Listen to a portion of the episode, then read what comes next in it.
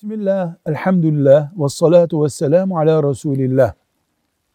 Kardeşimiz diyor ki, hanım kardeşimiz, zamanında eşime çok beddua ettim. O bana zulmediyordu, ben de beddua ediyordum. Şimdi ıslah olduk, o da düzeldi. Ben beddualarımı geri almak istiyorum. Alabilir miyim? Diyoruz ki, beddua zehir gibi ise onun panzehiri duadır.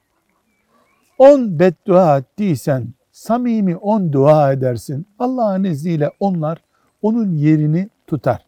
Yani beddua etmek hak talebinde bulunmaktır. Beni kurtar ya Rabbi demektir.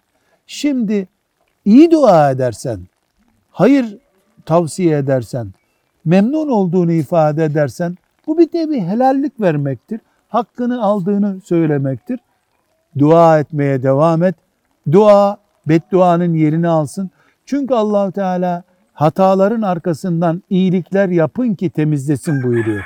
Bu da öyle kabul edilebilir. Velhamdülillahi Rabbil Alemin.